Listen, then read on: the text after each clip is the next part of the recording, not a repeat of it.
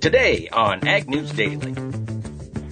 We always gravitate towards the stories of real people, you know, and it's the idea that, you know, there are everyday heroes around us. Good afternoon, ladies and gentlemen. Mike Pearson here, co-host of the Ag News Daily podcast, joined by Delaney Howell. Delaney, how you doing today? Um, Mike, my mind is, my brain is fried right now. Oh, been out to Colorado, have you? No, like, I feel like my brain is about to explode. Oh, all right. Little, uh, little Thursday fun day, huh? No, it's because of all this assistance package stuff that's been announced. Exactly. That's what I figured. I was, Yeah. you know, trying to lead you astray. thanks. Lead you into the weeds, take you towards Satan, so to speak. No, I'm good. Good. Good for you. You you withstood the test. Your this was your trial in the wilderness. I'm glad you. you passed. Thank you. Um, yes. So, listeners, for those of you who have been working today and not all that tuned in to the BS that comes out of Washington, D.C., Delaney and I, luckily, have been doing that for you. Earlier this morning, I was on the media call with Secretary Sonny Perdue, Undersecretary Bill Northey, Ted McKinney, Greg Ibach, and a few other, uh, I guess, USDA type of people. And, um, they unveiled officially the new MFP market facilitation program, and it turns out it is nothing like the plan that was posted on Monday by the Trump Yeah. administration, and it turns out it is just uh, Well- kind of still a work in progress. It wasn't posted by the Trump administration. It was posted by Bloomberg, Reuters, and other agencies. right, sourced to the Trump administration. Right. But uh, yeah, you're exactly right, Delaney. We all kind of jumped the gun on that deal here in two social for soybeans. That's not the case. Four cents for corn, not the case, and 63 cents, I think, for wheat, not the case. Instead, this round of MFP payments is going to be it's going to be 14 and a half billion dollars. Divided up into three separate payments. Theoretically. Yeah, yeah, yeah. All of this, all of this is still theoretical. Uh, but this is what they said on the call. So we at Yeah. least know it's coming from the administration. Yep. We've got a little bit of faith in it. Um, they are going to break this up. They do expect the first payment to be the bigger of the 3 mm-hmm. It's not going to be based on any kind of corn or soybean or wheat plantings this year. Instead, USDA is going to calculate a payment rate per county looking at we don't know, but I assume historical planting data and which commodities have been harmed by the trade war. And Yeah. they're looking at not just at the trade war with China. Now we're also including damages caused by tariffs going into the EU and Turkey. And they're not just looking back over the past 10 months. They're looking back, uh, they didn't give a firm range, but it sounded as though Secretary Perdue said five years. Oh, they're looking back for trade influence from five years ago? Yes. Okay. Yes. So this is kind of a, a catch-up payment for all of these past trade war issues. So it's going to be interesting. Delaney, I know you've listened to that call. I recorded it this morning. Folks will, uh, I, we might play some clips from it if we can figure out which parts of it actually matter to play. But it was 40 minutes and Yeah. I didn't get any smarter.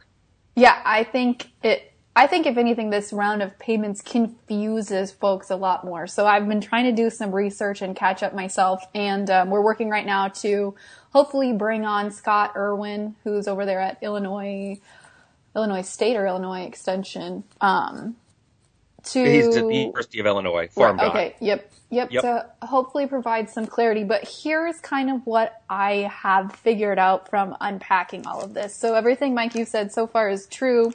Um, the first round of payments, it looks like is going to be July or August.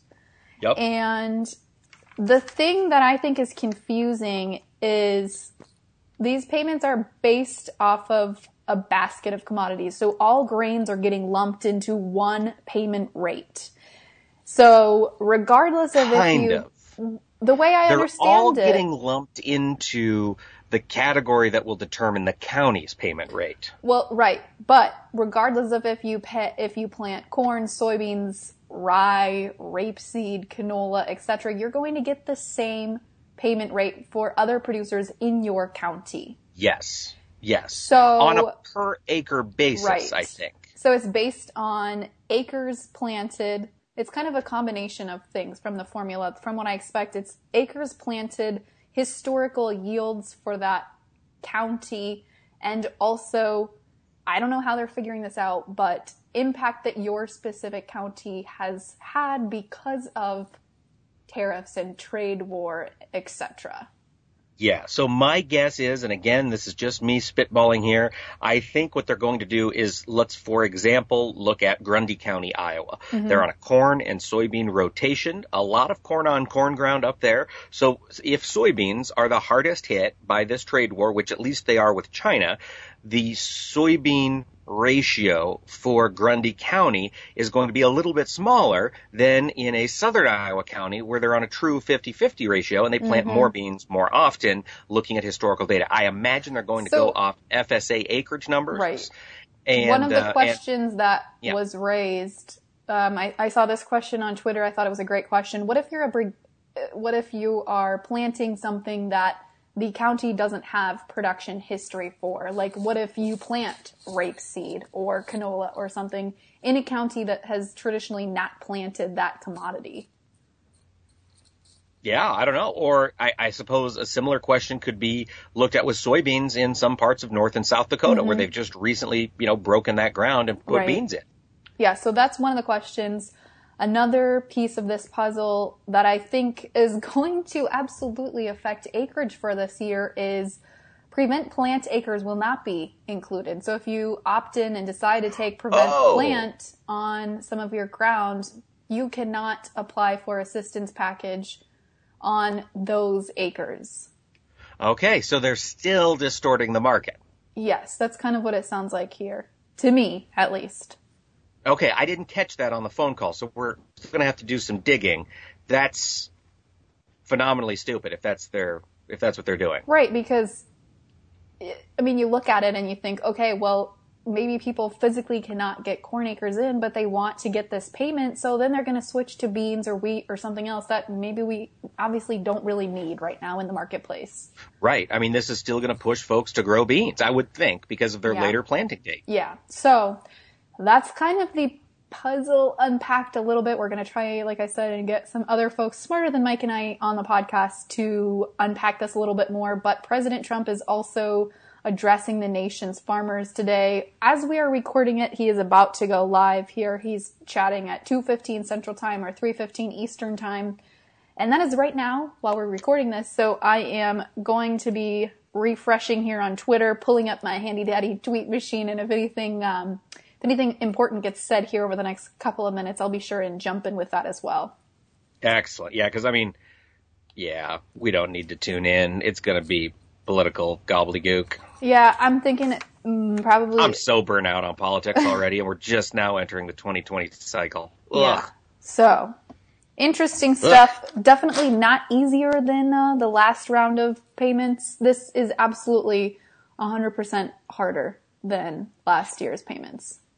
Yes, and it seems as though they brought this on themselves by announcing it so quickly. They could have said, yeah. we will be looking at a second round of MFP payments. MFP payments details will be announced in June. Well, and that's part of it too, is folks are upset because it's like, I mean, I think, uh, Senator Grassley was even like, this is stupid. This was a stupid move. You should have waited until after planting decisions were made. But then on the other hand, it's like, you're kind of just guessing I mean, whatever you plant is what you plant. So I don't know. You don't know what Which, the payment rate is. And it's like, so right. what should I plant? And it shouldn't matter because it's going to be determined as long as you get some acres in the ground, it sounds like, and don't take PP, you're going to get covered for those acres based on the basket of commodities right. that they're comparing county to county. This is yeah, it's this uh, is a uh, it's a mess. Yes. Mm-hmm. All right. Well, I want to still talk politics because we friggin' have to, but uh, this is good news. This is good news. The U.S. House and Senate negotiators have reached a deal on a compromise bill. They're going to pass a $19.1 billion disaster aid bill. This will include um, money for Puerto Puerto Rico. Yep. It will include money for flood damages. The only thing it does not include is any sort of mitigation payments for the quote uh, migrant surge the at the humanitarian needs.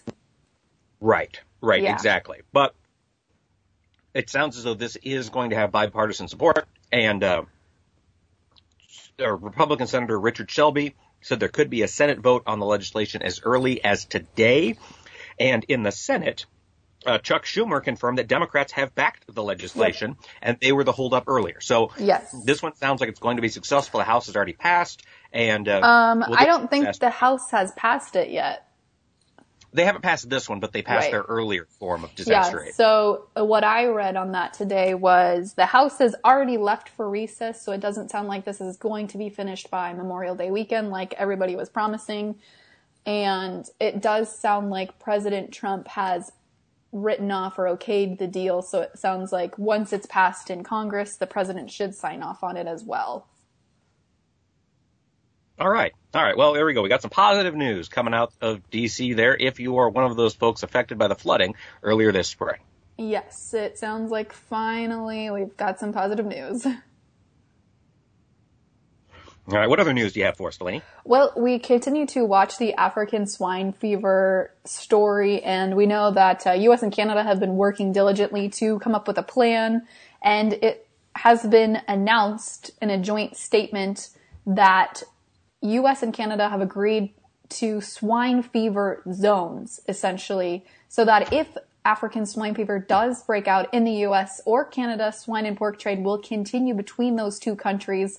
So essentially, um, what they're doing is putting together zones or zone mapping the US and Canada. So then once or if a disease outbreak occurs in part of those zones, they will quarantine that area and uh, follow the affected or follow the World Organization for Animal Health as far as guidelines for that, but essentially quarantine those zones, but still allow at least the uh, pork to be transferred and traded between the two countries. From the other zones, the yeah. non-quarantine zones. Yep, exactly. All right. All right. Well, good. That's that's good news. It's good to have a disaster plan in place, absolutely, because yeah, you know, odds are good it's going to wind up here eventually. Yes, it sounds like that will likely be the case. Well, I've got some other news. What is also likely going to be the case? We have talked about this a lot. Of course, I am a free trader. I am opposed to tariffs, and um, we got a, an update here from the New York Federal Reserve. They have done an economic study, and they have found just the newest round of tariffs. So this is the 15% bump on the 250 billion, excuse me, 200 billion dollars of Chinese imports is going to cost the typical American household $831 a year.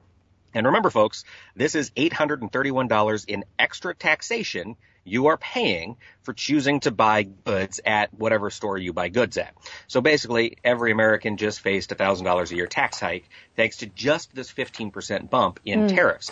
If we do put 10 or 25% tariffs on the remaining 300 plus billion dollars worth of Chinese imports, you know, we're going to probably more than double that figure. Now we're looking at about a $2,000 additional tax bill for American citizens. It's interesting you say that because um, I've been talking to some folks and had some folks reach out. I don't remember where they quoted this from, but they said Perdue made a statement saying that the Chinese are paying for this tariffs for these tariffs, not yes. U.S. consumers. But this goes against that statement, would it not? It yes. Uh, Secretary Perdue. I was on the call when Secretary Perdue said that. There was a reporter from ABC okay. who who asked, and um, they had uh, who said, you know, isn't it true that American consumers are mm. paying and not the Chinese? And I think Secretary Perdue misunderstood the question. Oh. He said that this money isn't coming directly from the tariffs; it's coming instead from the the CCC, conserv- uh, the uh, the Commodity Credit Corporation. But President Trump views it as one big pot. Tariff money is instead going to the Treasury.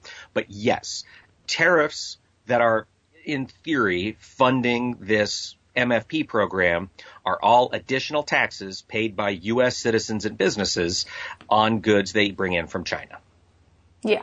So maybe he just misunderstood yes. the question, I guess. I, I, I, think he did because somebody had asked earlier about what's the mechanism for bringing tariff money over to USDA to fund this program. And he said, well, statutorily, we can't do that. So we're using CCC funds, but the Treasury is getting matched by these tariff increases. So that was, okay. I think, where, where he thought he, the question was going. But uh, I, I, do believe he misspoke. I do hope he clarifies that this is not Chinese money mm-hmm. paying farmers. This is American money going to pay farmers. American money paid by our fellow citizens in extra taxation. Now that's what's giving oh. us this rebate oh. farm side. So the uh, $831 figure that you mentioned, that is because of this new assistance package? Uh, no, that is because of the tariffs. Okay. So that's that's the additional tariff cost we're all the average American family is going to pay. Because of Oh. the latest round of tariffs. Yes, exactly. But then they haven't done anything yet that says you also add taxation because of this new assistance package. Am I understanding all that correctly? Nope, nope. So this uh, this this additional taxation, this Uh-huh. eight hundred and thirty-one dollars, is extra taxes that every American is paying because our country has put tariffs on imports, Yeah. right? Mm-hmm. And then Secretary Perdue is using about fifteen percent of that new tax money to fund this MFP. Oh, okay. So Gotcha. does does that clear it up? yeah, my brain is really hurting today. I tell you what, this is the Well- most thinking I've done in some time. And it's such a convoluted topic and it's such a convoluted way that tariffs are explained because we put tariffs on Chinese goods. So it sounds like, well, the Chinese are paying it. Yeah. No, we're paying it when we bring it into the country. It's an import tax paid by the importer and then typically passed on to consumers. Okay.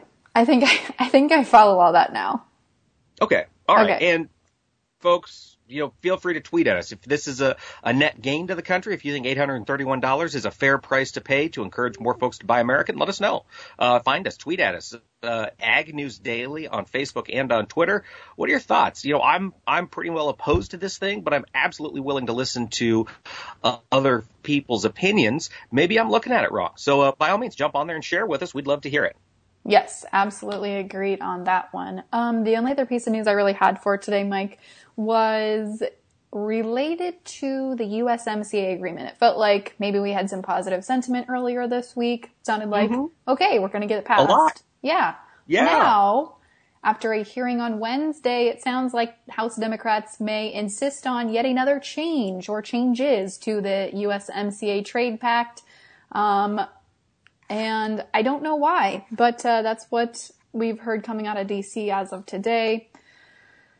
So it sounds like such changes would ensure that Mexico follows through with implementing promised changes in labor standards. That's really, I guess, what they want to ensure, but Yes. it sounds like now maybe we're not so close as we thought before.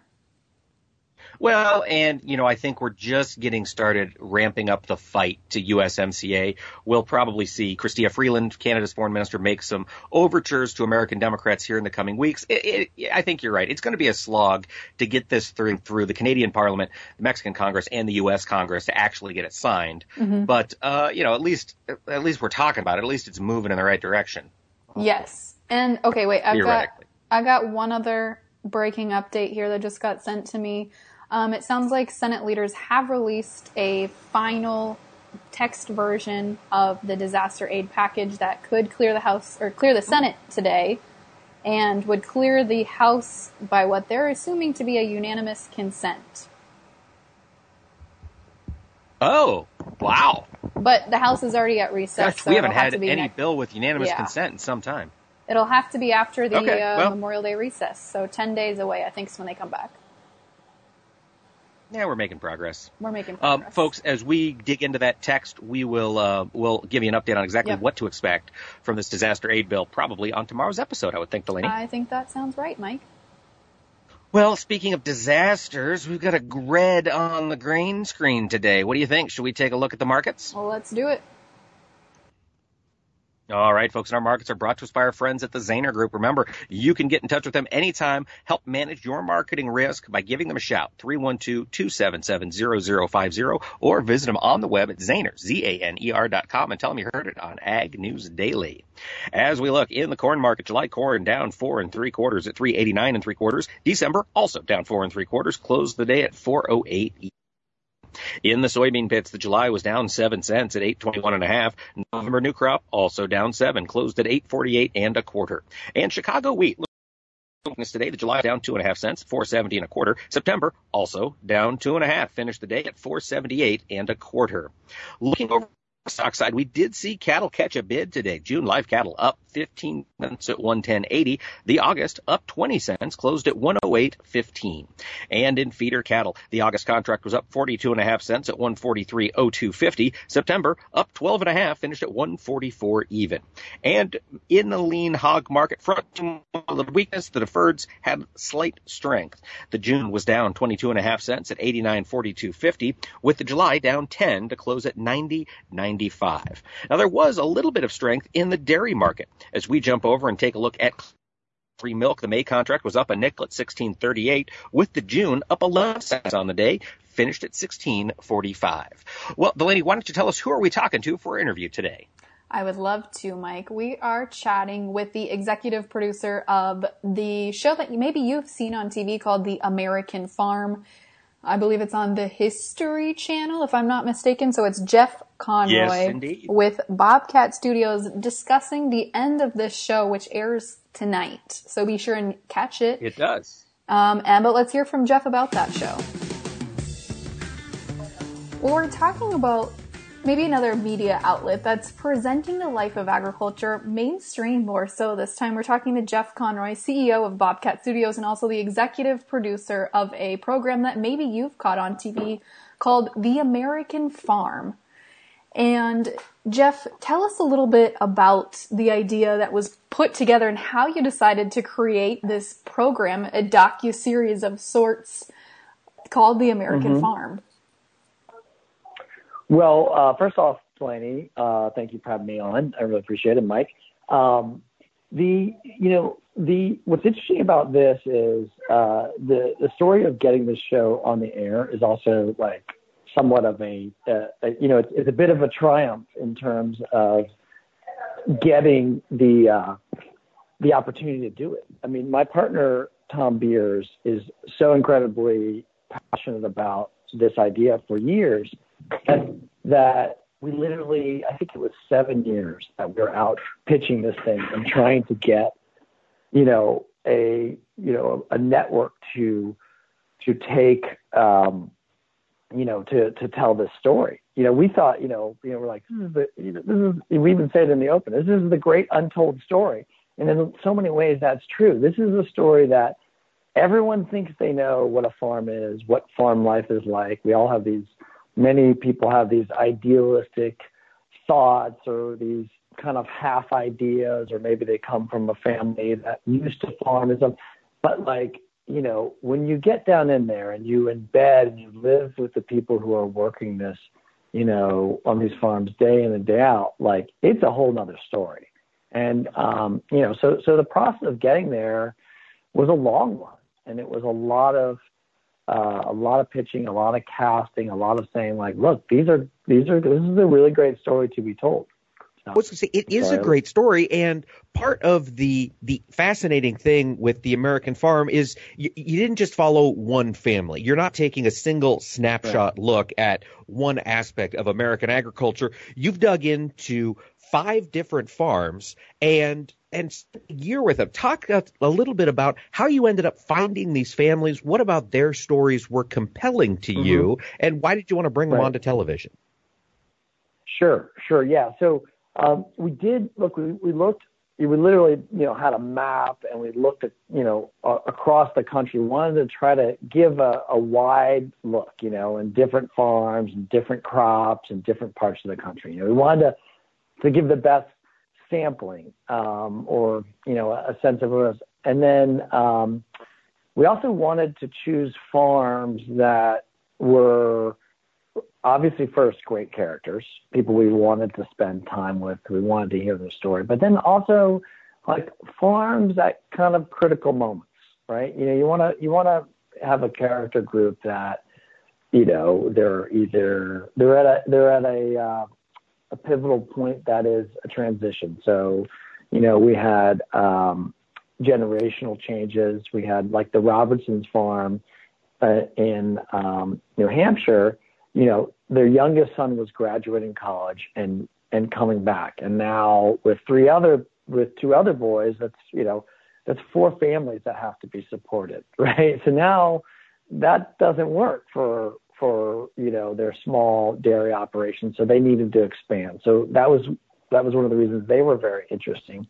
Um, on the Sunderland's farm in Utah, you know, you have the daughter, uh, you know, one of the daughters of, of uh, the farmer, the main farmer there is, um, you know, loves farming. She wants to do it with her her husband. So now you have how do they accommodate for the next generation and, kind of pass on on that. Um, you have um, I mean, actually, a lot of it is generational. You know, the Boyd farm in Virginia. You know, he's looking to get his son involved, a son who who didn't really grow up with him in a traditional sense. You know, his the parents were divorced, and so his son was more of a suburban kid. You know, and so here he is, like trying to get a 30 year old man to uh you know to to transition to farming or to become a farmer and it's it's interesting and then uh on the Myers in Alaska, um, you know, they were um, they were really trying to prove that growing in this harsh environment, um, essentially in the tundra there, was possible, and then trying to expand it. So that, that's a big thing for them. And then you know the Griggs were, um, you know, in Tennessee. Um, they were, you know, we, we, we loved their family dynamic. We loved how you could see the, the, the generations play out all the way down to their, their, you know, nine year old.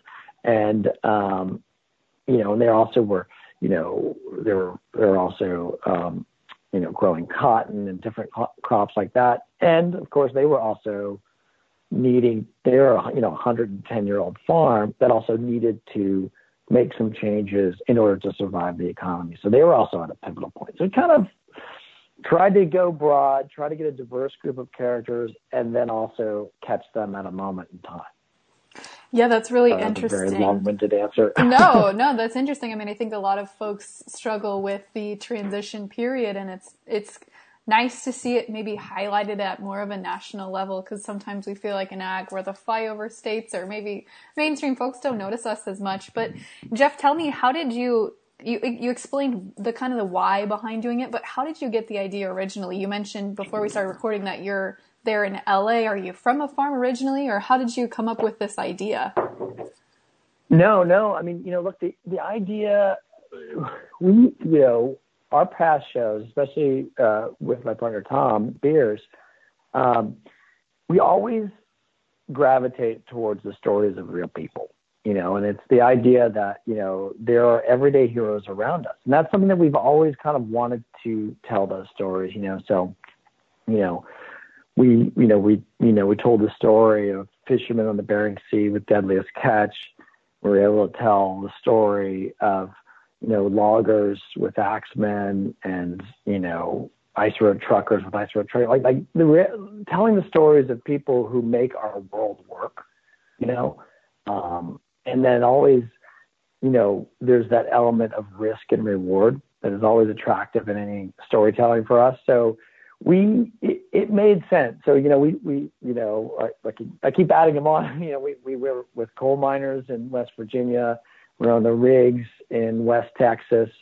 So, you know, it's always interesting to me when you look at our world and, you know, for the most part, everyone, you know, they walk into a grocery store, they get their package thing, they walk out, they scan it, they pay for it. You know, nowadays you might not even have to interact with a human in that process. You go, boop, boop, you know, and you cruise through.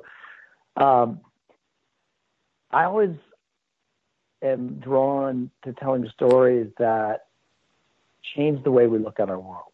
So, you know, if you walk into a grocery store now and, you know, you're going to buy that vegetable or buy even, uh, you know, like a tortilla that's got corn and whatever else, I would like the idea of you thinking about how that got there.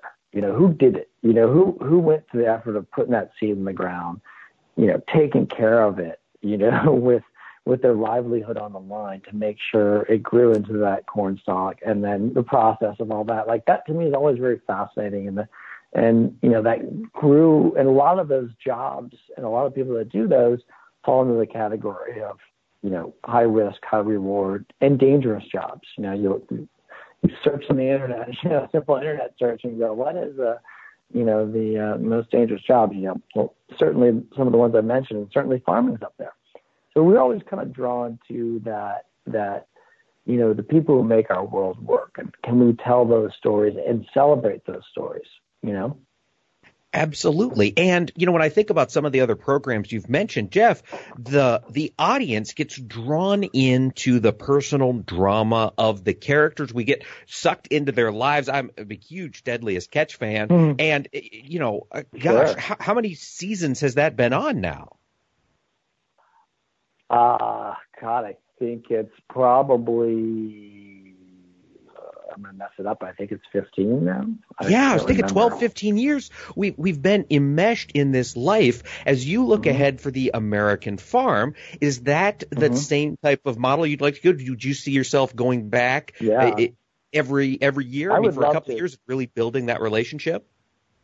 I, I would really love to, and I think that you know you know, season two and progressive seasons on the show are are magical in many ways because you are able to really get to know your characters at such a higher level, and you're able to tell much more advanced stories. Um, and I think the more advanced those stories, you know, the more they connect with your audience. The more people go, you know, like you know, you miss things in those early seasons because you don't really know. But, but as you advance, you understand that character. You know what that character may or may not do to some degree. You kind of get to you kind of have some some kind of spidey sense on how they work, and you can, as a producer or a cameraman, you can anticipate and put yourself in the position so that we can tell a full story. You know, and uh, I, you know, look, I love doing shows where we embed, you know, where we are with the people, you know, morning and night, getting up in the morning and, and, and, and that you can't replicate that. You can't replicate that time with someone. You know, you, you, you, you will capture moments, you will be witness to things that are authentic and real. You might catch it if you're there in and out for a short period of time, but there is, it's hard to replace being embedded in, in the moment.